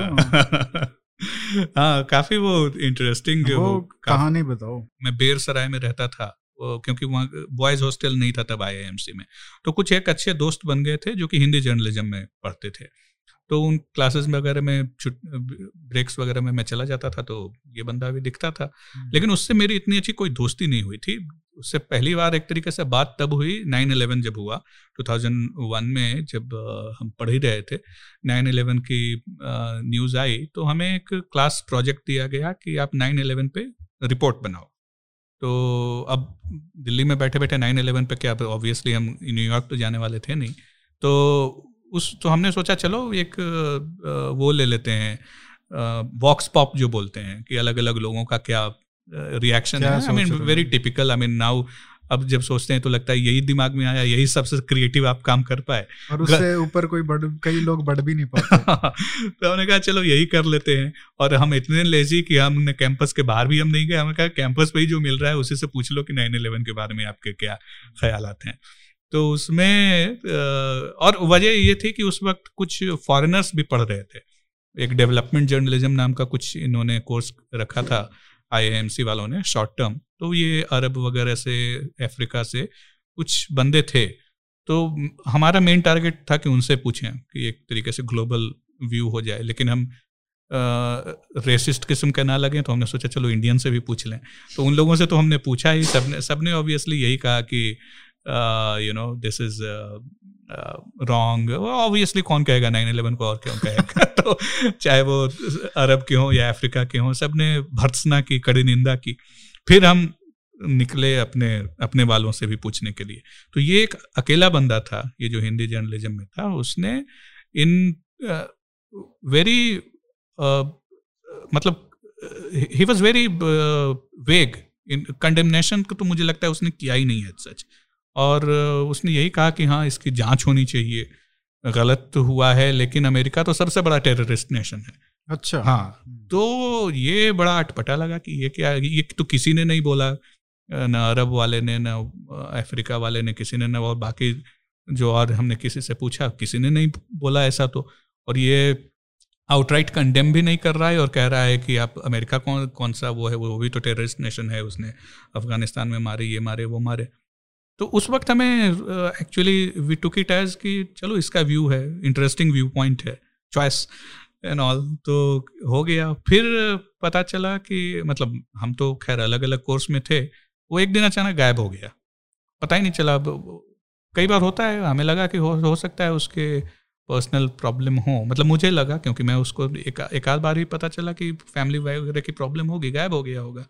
छः सात साल बाद आई थिंक जो मैंने लिखा है 2007 सॉरी 2002 की बात है ये। एंड आई थिंक 2000 हाँ I am I am Ahmedabad से ग्रेजुएट होने के बाद यानी 2008 नौ सात साल के के बाद लगभग मैंने क्योंकि उसका नाम मुझे याद था शहबाज करके। तो इंडियन एक्सप्रेस की एक रिपोर्ट पढ़ी मैंने जिसमें लिखा है कि सिमी ऑपरेटिव शाहबाज। मैंने कहा ये और उसमें अब शाहबाज है तो खैर बड़ा कॉमन नेम है। उसमें एक लाइन लिखी थी कि he is a graduate of I am sorry I I am से। तो मेरे को लगा है? ये क्या वही तो नहीं है? तब जाके मैंने जो मेरे Delhi journal sorry Hindi journalism वाले जो दोस्त थे कुछ एक से जिनके टच में था मैंने पूछा तो मैंने उन्होंने कहा एक दो को तो उनको भी लगा नहीं कि है अच्छा? फिर उन्होंने कहा कि हाँ ये बंदा गायब हो गया था और उसके बाद ये एनआईए टाइप के लोग या आईबी के लोग कैंपस पे आए थे पूछते हुए। हाँ तब तब वहाँ जाके वो कनेक्शन जुड़ा कि नहीं वही बंदा है ये। मुझे तो, तो लगता है कि जो आपने रिपोर्ट लिखी थी उसका ओपिनियन हाँ, लेके उसी के बेस पे रिक्रूटमेंट हुआ था उसका। नहीं वो पहले से ही था। उस वक्त उस वक्त सिमी बैंड नहीं था। अच्छा। ये बंदा ऑलरेडी सिमी में तब काम कर रहा था। हाँ। और हमारे यहाँ तो खैर हमारे यहाँ तो शर्जिल उस्मानी भी एक्टिविस्ट हैं। हाँ वो आ, बड़े तो पूरी हाँ। खेप तैयार हो रही है हाँ बिल्कुल। तो तो तो, तो उस वक्त ये सिमी भी ऐसा ही था। सरजील उस, उस्मानी उस्मानी और क्या क्या ये सब जो हैं तो ऐसे ही वो भी थे तब भाई साहब। ओवैसी को लोग अभी बताते तभी तो ओवैसी तो हाँ, तो ट्रेलर लगता है इनके सामने। बिल्कुल ओवैसी तो फार मोर लॉजिकल एंड कम से कम वो कहता तो है कि भाई कॉन्स्टिट्यूशन exactly, में है कॉन्स्टिट्यूशन हाँ, में है हाँ, इसको ही फॉलो करना चाहिए उसका इंटरप्रिटेशन कुछ भी हो कॉन्स्टिट्यूशन हाँ, का। exactly, ये लोग तो कहते या फिर उनका मन हो कि वो कॉन्स्टिट्यूशन बदल दे ओवैसी हाँ, का भले ऐसा भी लेकिन वो बोलता नहीं है मुँह से नहीं बोलेगा। ये तो साफ़ बोलते हैं। तो तो यही वैसे ही था। सिमी वॉज़ जस्ट आज जैसे पीएफआई है और ये सब है वैसे ही सिमी था। तो सिमी में वो बंदा तब भी था। लेकिन that... इसमें एक बात बहुत इंटरेस्टिंग है। अगर हम्म। ऐसे लोग आ रहे हैं हम्म। मुस्लिम समाज से जो हम्म। पढ़े लिखे हैं और इस तरीके की भाषा का वो करते हैं एक्टिविस्ट एक्टिविस्ट हैं। चाहे सरजिल इमाम हुआ उस्मानी हुआ। ये लोग कहीं ना कहीं कन्हैया जैसे लोगों की दुकान भी बंद कर रहे हैं क्योंकि अभी तक क्या था कि हम्म। कन्हैया जैसे लोग हम्म। जो लेफ़्ट वाले हैं मार्क्सिस्ट हम्म। हैं वो लोग इन इन्होंने इन लोगों ने ठेका ले रखा था कि भाई तुम्हारे बारे में तुम्हारे बिहाफ पे हम बात करेंगे। और उसको कैसे भी लपेट के बोलना है कैसे वो करना है। लेकिन अब तो यही ऐसे लोग तैयार हो गए कि उनकी ज़रूरत क्या है अब? नहीं ज़रूरत तो है ही क्योंकि अभी भी एक सरजिल उस्मानी की अभी हम बाहर चले जाएँ सड़क पे, दस लोगों को ज़बरदस्ती कर लें और उसके क्लिप्स दिखाएँ तो आम जो ये दिल्ली में या बिहार में या कहीं भी, वो शर्जिल उस्मानी या इस इमाम की बात सुन के कहेंगे, नहीं, ये बंदा समाज में भड़का रहा है, ऐसी बात बोल देंगे। इन कन्हैया और इन लोगों को ये ट्रिक मालूम है कि कैसे ये उनकी बात कह दें और फिर भी लगे, ना, ये बंदा सही कह रहा है। तो कन्हैया टाइप की यूटिलिटी है और वो तब तक, ये यूजफुल इडियट्स तब तक काम में आते रहेंगे इनके, जब तक उनके पास इतनी डेमोग्राफी और स्ट्रीट पावर ना हो जाए कि वो कन्हैया को लात मार के भगा दें। तो अभी तो उनके पास है वो वो ज़रूरत है कन्हैया टाइप के लोगों की, क्योंकि अभी भी आम जो एक हिंदू है, जो कल को, वो जो कांग्रेस को वोट दे रहा है या आपके यहाँ दिल्ली में अरविंद केजरीवाल को वोट दे रहा है, वो आज भी इस तरह के डबल फेस्ड लोग से जो बेवकूफ़ बन जाता है, वहाँ पे जाके कन्हैया या फिर आपके खुद ही आम आदमी पार्टी के ही जो लोग हैं, वो काम आते हैं। तो अगर हर जगह अमान, अमानतुल्ला खड़ा कर दिया जाए दिल्ली में तो ऑब्वियसली है कि आम आदमी पार्टी हार जाएगी। लेकिन जीत रही है ना, और भले ही अमान, अमानतुल्ला के ही बातें होती हैं तो वही वही फायद वही यूटिलिटी है ये मुखौटे की। मुखौटे की एग्जैक्टली हाँ मुखौटे की यूटिलिटी है और वो बनी रहेगी जब तक टिपिंग पॉइंट ना आ जाए जहाँ ये मुखौटे को फेंक दें कहेंगे ना हमें तो ये चाहिए एक्सेप्ट इट और डायरेक्ट एक्शन डायरेक्ट एक्शन का तो कहीं ना कहीं अगर 2020 की बात की जाए तो हम्म। जो दिल्ली में ट्रेलर दिख ही गया था। दिल्ली में जो हुआ और सौ साल पहले चले जाओ। हम्म। खिलाफत। हम्म। तो अभी आपने भी शायद लिखा हाँ. था और बहुत लोगों ने लिखा था कि खिलाफत 2.0 राइट। उन्होंने खुद ही लिखा है। खिलाफत 2.0 इनका आई थिंक जामिया में के वॉल पे इन्होंने ये पेंट से लिखा था। अच्छा। हाँ वो टर्म हमने थोड़ी नहीं याद किया है। सबसे बेस्ट काम किया उन्होंने। बता दिया कि क्या? हाँ खिलाफत 2.0 लिख के उन्होंने बता दिया। बाकी आप अकल के अंधे हैं या सच में अंधे हैं कि आपको वो दिख नहीं रहा है। Khilafat 2.0 was their own slogan and return on their own educational institution और इससे ज़्यादा क्लैरिटी ऑफ़ थॉट और क्लियर मैसेज हो ही नहीं सकता कि what are they aiming at अब जैसे आपने कहा मुखोटे मुखोटे वाले कह रहे थे कि हिंदुत्व की कदर कबर खुद हाँ, खुदेगी। हाँ, हिंदुओं नहीं हिंदुत्व हिंदुओं नहीं बोला था हिंदुत्व का बोला था। हाँ, तो ये तो मेरे ख्याल से अगर 20-30 किलोमीटर इधर उधर चले जाओ दिल्ली से हम्म। तो किसी को फ़र्क नहीं पता है कि हिंदुत्व और हिंदू हाँ, धर्म में क्या अंतर हाँ, है। हाँ, वो, तो ये लोग ये जो ट्रिक खेल रहे हैं कब तक चलेगी? अभी तो चल ही रही है देखते हैं कब तक कम से कम मीडिया में और एलिट सर्कल्स में तो चल हाँ एलिट सर्कल्स वही दैट्स द प्रॉब्लम कि अगर आप विकास विकास करेंगे तो ज़्यादा से ज़्यादा लोग एलिट बनेंगे और ज़्यादा से ज़्यादा लोग बेवकूफ़ बनेंगे। और और आयरनी ये है कि जो बंदा एलिट नहीं है जो जो सड़कों की धूल खाता है जिसको पता है कि अगली रियलिटीज़ क्या हैं वो जानता है यू you नो know, वो इन सब बहकावे में नहीं आता। तो दैट्स अ डाइकॉटमी है ना अगर आप वो सारे को इग्नोर करके सिर्फ़ विकास की तरफ़ चलेंगे तो वो भी बेवकूफ़ों की जमात में शामिल हो जाएगा तो तो पर ठीक है बात वही आ जाती है ना कि अगर विकास कर रहे हो और हम्म। उसमें भी आपका जो एजुकेशन सिस्टम है हम्म। वही इम्पोर्टेड है हाँ वो सॉफ्टवेयर ही इम्पोर्टेड है जैसे हाँ, साई कह रहे थे कि कॉलोनियलिज्म से इंस्पायर्ड है तो वैल्यूज़ hmm. ही वही है तो वही सीखोगे। हाँ, वो आप दैट टीचेस यू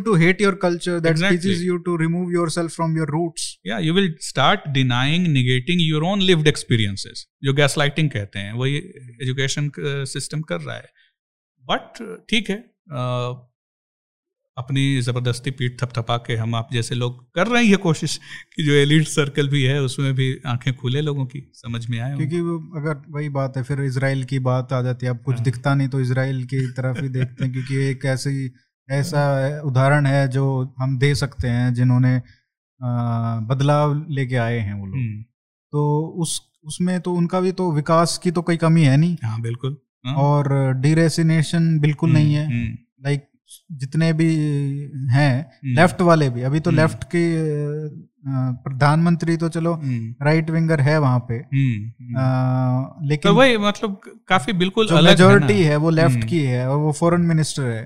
तो अभी एक आइसक्रीम ब्रांड है। उन्होंने ये डिक्लेयर करा कि हम पैलेस्टीन जो कंट्रोल्ड इन्होंने किया हुआ है इसराइल वालों ने वहाँ पे हम अपनी आइसक्रीम नहीं बेचेंगे। अच्छा। इसराइल के ऑक्यूपेशन में। फॉरेन मिनिस्टर ने कहा कि ये यूएस का ब्रांड है और इसमें तीस स्टेट्स जो हैं thirty states in US they should take action this is anti semitism तो मतलब एक लेफ़्ट का बंदा ये hmm. कह रहा है hmm. तो वहाँ पे पूरे स्पेक्ट्रम में right. जब जोविश वैल्यूज़ पे बात आती hmm. है तो कोई कॉम्प्रोमाइज नहीं होता है बिल्कुल यहाँ पे वो वो मैच्योरिटी आई नहीं है अभी हाँ वो leadership as well as society की प्रॉब्लम है. I mean you cannot you know compare an Abrahamic faith an Abrahamic people with Indic faith and Indic people वो चीज़ें आ नहीं सकती। I don't know I mean क्या सोलूशन होगा? Even I am not sure और वो एक तरीके से इंटेलेक्चुअल चर्न चल रहा है अभी। यू you नो know, ये सारा जो एक दूसरे को भी कई बार जो हिंदुत्व कैंप में ही अटैक वटैक करते हैं तो देखते हैं something you know more clarity should emerge unfortunately ये सारी चीज़ें तो बहुत पहले होनी चाहिए थी या शायद हुई भी होंगी but it was limited to a very narrow circle which didn't you know end up in any actionable outcome जो शायद खिलाफ हाँ। खिलाफत तो हो गया 2.0 पार्टीशन 2.0 आएगा क्या क्योंकि हालात बहुत हम्म। अच्छे नहीं दिख रहे हम्म। मतलब मैं तो काफ़ी पेसिमिस्ट हूँ मुझे तो लगता है डेफिनेटली आएगा। तो आपकी कहीं क्लिप को यूज़ करके ऐसे ना बोल दे जैसे सावरकर को बोलते हैं हम्म। कि उसने टू नेशन थ्योरी दी थी। इसलिए तो मैंने पहले ही बुक में लिख रखा है। कि कहाँ टू नेशन थियोरी कहाँ से स्टार्ट होती है जब सावरकर का जन्म भी नहीं हुआ था। हाँ। तब से ये उन्हीं की तरफ़ से आया हुआ है। हाँ, अलीगढ़ मुस्लिम यूनिवर्सिटी के फाउंडर बिल्कुल सैयद सर सैयद अहमद। उन्होंने जब सावरकर का जन्म भी नहीं हुआ था तभी कह दिया था कि they are two different people और वो तो मेरे ख्याल से तेरह सौ चौदह सौ साल पहले ही हो गया exactly. था जब अल वो और और ये और चलो दारुल हरब दारुल हाँ, हराम तो और ये तो हम और आप काफिर हो सकता है मिस इंटरप्रेट कर रहे होंगे राइट लेकिन जो लेफ़्ट के प्रॉफिट हैं कार्ल मार्क्स उन्होंने खुद ही लिखा था कि Islam divides people into just two geographies you know which is which emanates from Quran ये प्रॉफिट कार्ल मार्क्स की बात है। तो ये तो उन्होंने तब कहा था जब हिंदुत्व का कोई लीडर कहीं दिख भी नहीं रहा था। न आपके सावरकर जन्मे थे न आरएसएस फॉर्म हुआ था न कुछ भी हुआ था। तब तो आपके जे के प्रॉफिट काल मार्क्स भगवान ने ही बोल दिया था कि that's how Islam is two nation theory is inherent in it Sanghi never went to a shakha. एक सेक्युलर आदमी से संगीत तक का कैसे बने? मतलब कई सारी चीज़ें जो नहीं दिखती थी छुपी रहती थी। वो दिखने लगी 2014 के आसपास और काफ़ी खुले में दिखने लगी एक बार जब नरेंद्र मोदी आए। And which is where you know एक तरीके से आप कितना भी क्रिटिसाइज कर लो बीजेपी को कि ये नहीं कर रही वो नहीं कर रही much of its valid criticism मुझे तो वही लगता है कि सबसे बड़ा the fact that Modi exist वही उसने सबसे बड़ा सर्विस किया है क्योंकि उसके कारण बाकी के लोग इतने नंगे हो गए कि आपको यू you नो know, वो तो मोदी को कहते हैं एम्पेयर हैज़ नो क्लोथ्स वाले भैया नंगे तुम हो रखे हो।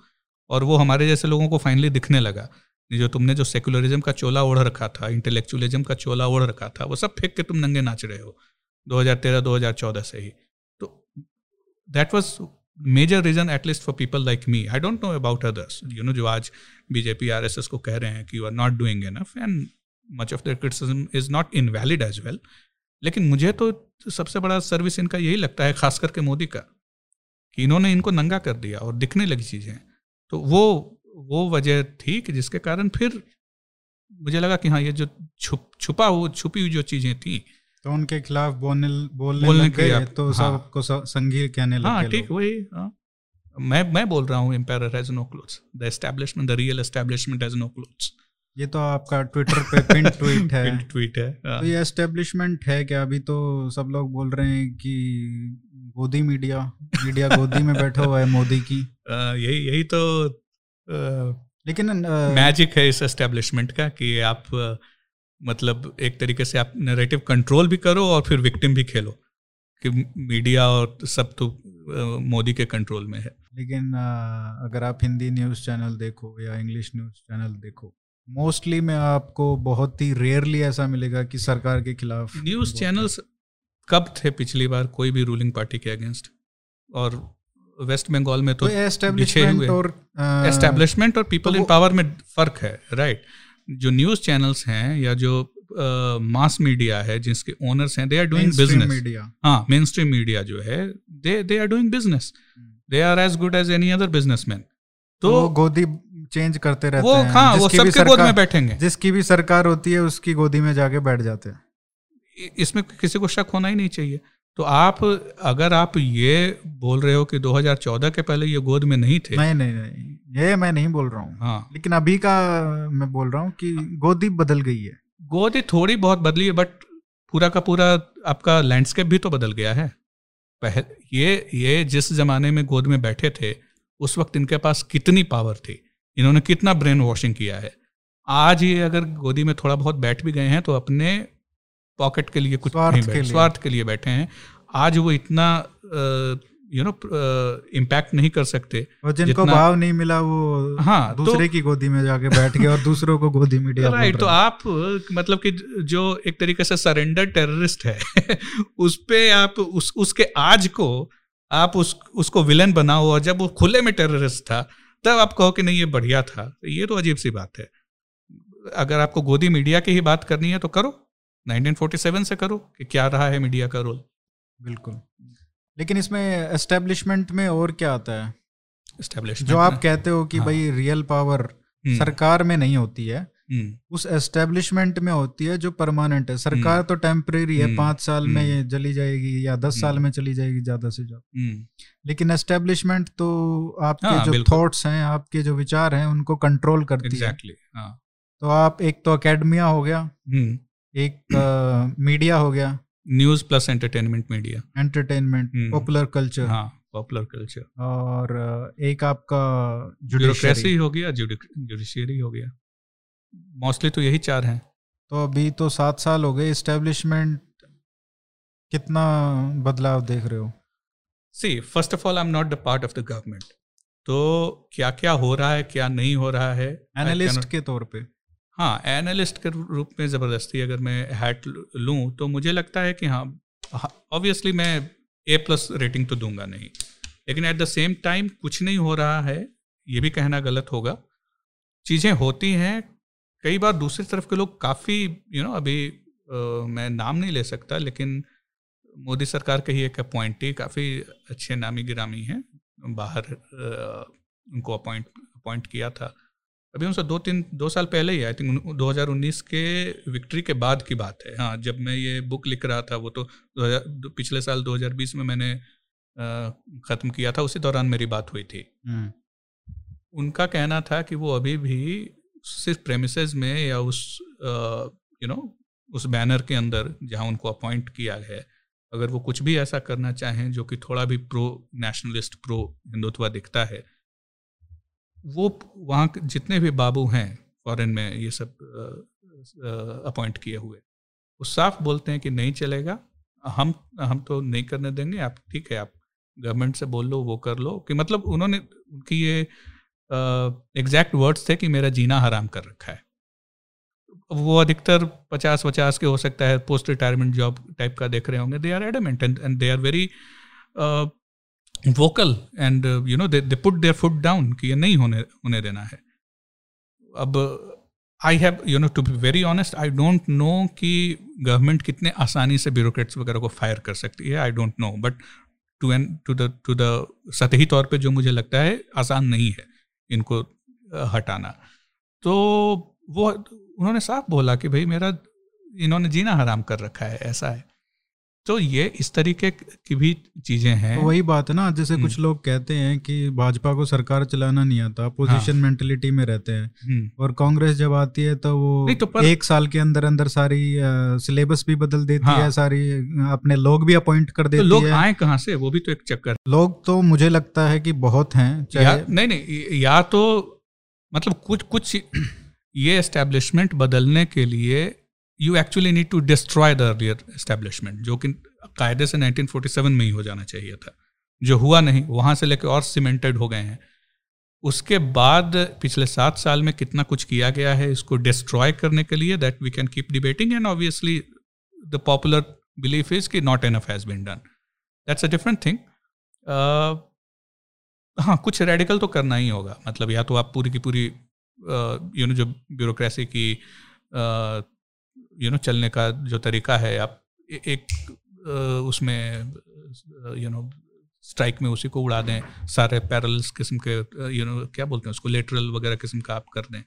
कुछ तो वैसा बट हाँ आई आई वुड कंसीड कि कुछ रेडिकल इन दैट सेंस नहीं हुआ है but slowly that's that's how Sangh और BJP also believes you know वो जो मेरे नोट जो नोट ऑन आरएसएस है मेरा लास्ट में they are not at all radical while people like you and me are kind of we are non, waiting for तो some radical जो non Sanghi हैं hmm. तो उन वो जैसे और भी लोग हैं जो hmm. जो आजकल आरएसएस के खिलाफ बहुत हाँ. प्रखर तरीके से आवाज़ उठा रहे हैं हाँ. उसमें कहीं ना कहीं ये है कि जो आरएसएस को वो समझ नहीं पा रहे हैं hmm. एक बात तो ये है क्योंकि आपने जितना हम्म। आप गए नहीं शाखा में हाँ, लेकिन आपने इंटरेक्ट किया है लोगों के हाँ, साथ। हाँ, कुछ डेफिनेटली तो आपको पता है कि वो कैसे काम करती है मुझे लगता है इन्होंने भी उतना ही किया है इंटरेक्ट ऐसा नहीं है कि मैंने बहुत ज़्यादा कुछ इंटरेक्ट किया है। जो भी ये आरएसएस से जो खासकर सरसंघ चालक का जो बयान आया था सेम डीएनए वाला हाँ। उसके बाद से जो इतना अटैक हुआ है और उसके बाद और भी चीज़ों पे जो लोग बोलना शुरू किए हैं तो ये जो भी लोग बोल रहे हैं मुझे लगता है इनमें से अधिकतर लोगों ने संघ से उनका इंटरेक्शन मेरा जितना है उससे ज़्यादा ही रहा होगा हम्म। उसके बावजूद भी उनकी ठीक है उसको देख उसको देखने के मेरी थोड़ी अलग नज़रिया है मुझे हम्म। जहाँ तक मेरी जितनी समझ है उसमें जो भी क्रांतिकारी कोई करना चाहता है तो हम्म। वो संघ का हिस्सा हाँ, मुझे नहीं लगता कि right, बन right. सकता है exactly. क्योंकि संघ का जो क्रांति वाला जो हाँ वो, वो समरसता आराम से चलने वाले लोगों में से है हाँ तो मुझे वही लगता है शायद पहले होता मतलब तीस चालीस साल पहले जब विश्व हिंदू परिषद को भी तो संघ ने ही हम्म, ये किया था। इन्होंने वहीं से कार्यकर स्वयं सेवक भेज के। हम्म, हम्म। तो वो एक क्रांतिकारी काम था उस समय तो। बिल्कुल हाँ। हाँ तो जो संघ से नाराज़गी लोगों की जो है वो इसी वजह से है कि जो रेडिकल चेंजेस कई लोग एक्सपेक्ट करते हैं और संघ जैसा मतलब मेरा जो लिमिटेड इंटरेक्शन रहा है मुझे नहीं लगता अब। यू आर राइट कि वीएचपी टाइप की चीज़ें जो थी वो एक तरीके से रेडिकल ही थी। बट यहाँ अब अब जो एक्सपेक्टेशंस हैं बहुत ही अलग किस्म की हैं। यू नो ऐसा भी नहीं है कि मारकाट में जाने की एक्सपेक्टेशन है। अब क्या है कि आप बिल्कुल कुछ यू you नो know, जो बेसिक फ्रेमवर्क वाली जो चीज़ें हैं कि आपने संघ एक तरीके से actually it's a very reformist and modernist uh, movement within the Hindu society actually you know unlike what it what it uh, you know how it's projected outside या फिर हमने भी जो मान लिया है संघ का या हिंदू या जो भी हिंदुत्व के लीडर्स हैं इवन सावरकर का इनका आउटलुक तो एक्चुअली काफ़ी मॉडर्निस्ट था। नहीं सावरकर का संघ का या एक तरफ़ फिर आपके गांधी और नेहरू हो गए इन सब में सबसे ज़्यादा ट्रेडिशनलिस्ट तो आपको गांधी हैं। बिल्कुल। You know that's a fact और अभी जो ये जो आप आई डोंट नो क्या कहें इसको। ट्रैड्स में नहीं कहूँगा लेकिन ये जो नियो राइट है एक तरीके से इन आप ये एक बिल्कुल अलग किस्म की नई नहीं लेकिन यू नो ये एक नया आर्टिकुलेशन है which is very different from Gandhi definitely very different from Nehru and at the same time different from Sangh तो वहाँ जाके ये तारतम्य आई होप हिंदी में वही वर्ड है वो नहीं बैठ रहा। अब अब मुझे वहाँ इस वहाँ जो ये संघ से जिनकी प्रॉब्लम्स हैं मुझे वही वहीं जाकर वो समझ में नहीं आती कि इट्स ऑब्वियस वो बैठ वो हारमोनी आने ही वाली नहीं है क्योंकि संघ का आउटलुक ही अलग है। अग, अ, अ, मैं नहीं मानता जब लोग कहते हैं हो सकता है संघ जो फाउंडर्स हैं उनकी जो विजन थी उससे थोड़ा भटकता नज़र आ रहा हो लेकिन at the root of it Sangh was a very reformist movement they don't believe in caste they don't believe in you know many of the traditional things जो उनके और ये उनके बहुत पहले से इस तरह की विचार रही है जबकि ये जो आपके नए जो आर्टिकुलेशन है वो इन सब चीज़ों को रिजेक्ट करने में या इसमें अशेम्ड होने में या इनको uh, उस तरीके से नहीं लेते। This is very new articulation that's where I am actually looking forward to read size book Ashish का जो बुक आने वाला है कास्ट पे। So these are you know in a way these articulations I won't say are completely new, but uh, they definitely are not Sang's views. I don't think so. वो शायद इसलिए भी hmm. तो तो वही मैं कह रहा हूँ कि when, when, संघ का जो हिंदुत्व है hmm. और जो सावरकर का हिंदुत्व है hmm. उसमें भी तो अंतर है ना हाँ ऑब्वियसली तो पर तो उनको जो आर्टिकुलेट ये लोग कर रहे हैं उनको बताने की ज़रूरत है ना वाई लेकिन वो भी सावरकर से भी पूरी तरीके से सहमत नहीं है और exactly. संघ से भी नहीं है तो आप क्यों यू you नो know, मुझे बाकी उनके बारे में नहीं पता किसी एक बॉक्स में नहीं डाल सकते हो। हाँ तो इतने आप, विविधता तो आ गई है। आप संघ को क्यों चाह रहे हो कि वो चेंज हो जाए आपके हिसाब से? हाँ वो वो बात बिल्कुल सही है कि अगर हाँ. आपको आप एक नई विचारधारा लेके आए नया फ्रेमवर्क लेके फ्रेमवर्क है विचारधारा तो, तो मोरलेस वही आप है, अपनी ऑर्गेनाइजेशन हाँ. बनाओ नहीं वो भी देश में छोड़ो हाँ, देश में छोड़ो। हाँ। आप एक स्टेट में ट्राई करो। हाँ मतलब मैं ज़िले में ट्राई करो। मैं ये जाइब नहीं फेंकना चाहता कि भाई वो जाइब हाँ, जाइब नहीं है। और वो वो गलत भी है कि भाई सचिन तेंदुलकर को क्रिटिसाइज करना है तो आप पहले क्रिकेट खेल के कर सकते हो लेकिन उसका फ़ायदा भी तो उसका उसका हाँ, आगे क्या? क्रिटिसिज्म से आगे क्या? एग्जैक्टली एग्जैक्टली जब मेरे जैसे जो लोग हैं ऑब्वियसली मैं मैं मुझे भी कई सारे जो नोट ऑन द आरएसएस जो मेरे एंड में है उसमें मैंने लिखा है कि आरएसएस से मुझे नहीं समझ में आता कि वो इस तरह की जो एग्जिस्टेंशियलिस्ट थ्रेट्स हैं वो कई बार ऐसा लगता है कि वो नहीं देख पा रहे हैं। तो मैं भी करता हूँ तो अब you know I mean in a very crude manner one can say कि आई वॉन्ट से माई सेल्फ लेकिन बाकी जो लोग हैं कई तरह के जो लोग हैं उनके अलग अलग प्रॉब्लम्स हो सकती हैं संघ से। In in the worst case क्या है? मतलब इसको आप क्या एनालॉजी दोगे कि it's a bad marriage you know Sangh Sangh के बारे में आपने कुछ दिमाग में बिठाया था कि ये ही रिप्रेजेंट्स और rather that organisation represents this आपको उससे प्यार हो गया आपने शादी कर ली। यू you नो know, वो लड़की के नखरे वखरे आपको बड़े अच्छे लगते थे आपने शादी कर ली। अब वो अच्छी बहू नहीं बन पा रही है तो आप रोज ताने मारोगे उसको। तो उसके वो तो क्या या, या तो आप डिवोर्स ले लो या फिर आप प्यार से समझाने की कोशिश करो या फिर भैया आप एक्स्ट्रा मैरिटल अफेयर चला लो। एक स्वयं सेवक है उन्होंने भी मेरे को बताया था कि क्या होता है कि लोग जो आते हैं ना अठारह बीस साल के हाँ. वो बहुत जोश में आते हैं शाखा में कि हम ये कर देंगे हम वो कर देंगे। हाँ। तो वहाँ पे सबसे पहले है कि कुछ नहीं करना झाड़ू लगाओ। ठीक है कहीं कुछ हो गया सेवा करो। हाँ। तो ये डिसिप्लिन जो है और जो ब्यूरोक्रेटाइजेशन है। जो संघ की सबसे बड़ी ताकत है वही कहीं ना कहीं उसकी सबसे बड़ी वीकनेस भी exactly. है तो ये सौ साल से कोई भी ऑर्गेनाइजेशन चलती है तो उसका एक स्ट्रक्चर होता है वो ब्यूरोक्रेसी hmm. होती है उसमें hmm. भी हायरार्की hmm. होती है उसके बिना आप सौ साल तक कोई भी संस्थान नहीं चला सकते हो तो उसका एक सक्सेस का उसका लेकिन उसका घाटा ये होता है कि वो अपने पेस पे ही काम होता है धीरे धीरे ही चलता है you can not expect Sangh और any of its affiliates so called affiliates for, formal तो कुछ होता नहीं वैसा। To do any completely radical work उसके लिए या तो आप संघ को ही कैप्चर कर लो घुस जाओ उसमें। नहीं कैप्चर कैसे कर लो वही मैं बता रहा हूँ ना कैप्चर हाँ। नहीं कर सकते नहीं कर सकते आप क्योंकि आपकी ब्यूरोक्रेसी है। हाँ, exactly. वहाँ पर पहुँचने में आप कैप्चर हाँ। करोगे? आप जब 16 साल के हो जब आप सोच के चलो कि हाँ मैं कैप्चर करूँगा तब तक तो पता नहीं क्या हो जाएगा। मतलब पचास साल में आप कहाँ होगे?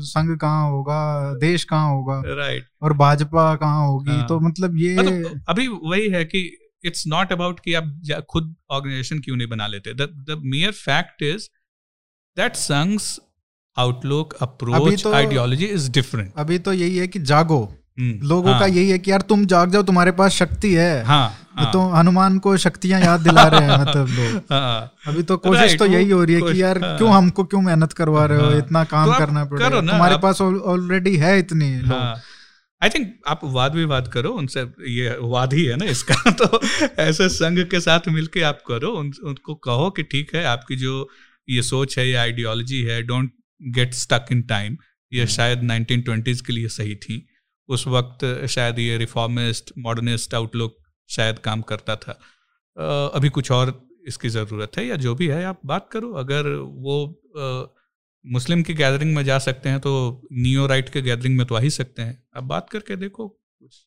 तो हो नहीं बिल्कुल ये संवाद तो चलता ही रहता है हाँ। लेकिन जब आप कटु वचन जब। प्रयोग में आते हैं तो शायद कहीं कटुता तो वो भी इंसान ही है हाँ। तो उनमें भी कहीं ना कहीं ईगो आ जाती है हाँ। संगीज नेवर वेंट टू शाखा उनकी तादाद और उनका कद भाजपा में तो बढ़ रहा है योगी जी वो संघ से, हाँ, नहीं, है संघ से नहीं है हाँ। हेमंत विश्व शर्मा हम्म। वो भी संघ से नहीं है वो तो कांग्रेस से है हम्म। तो कांग्रेसी हिंदुओं का भी बढ़ रहा है। आपके सिंधिया जी हाँ। वो भी आ गए। तो आपका भी भविष्य काफ़ी उज्जवल है। तो आपको बहुत बहुत मुबारकबाद हाँ। और आप आगे बढ़े। हाँ और आपको भी मुबारकबाद ये नया शो शुरू करने के लिए।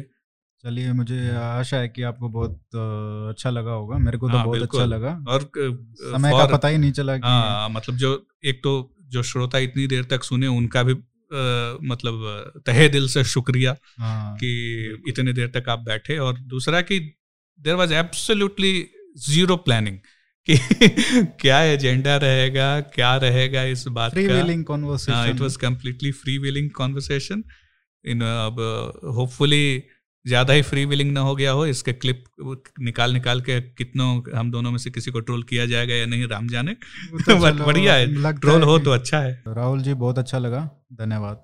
Thank you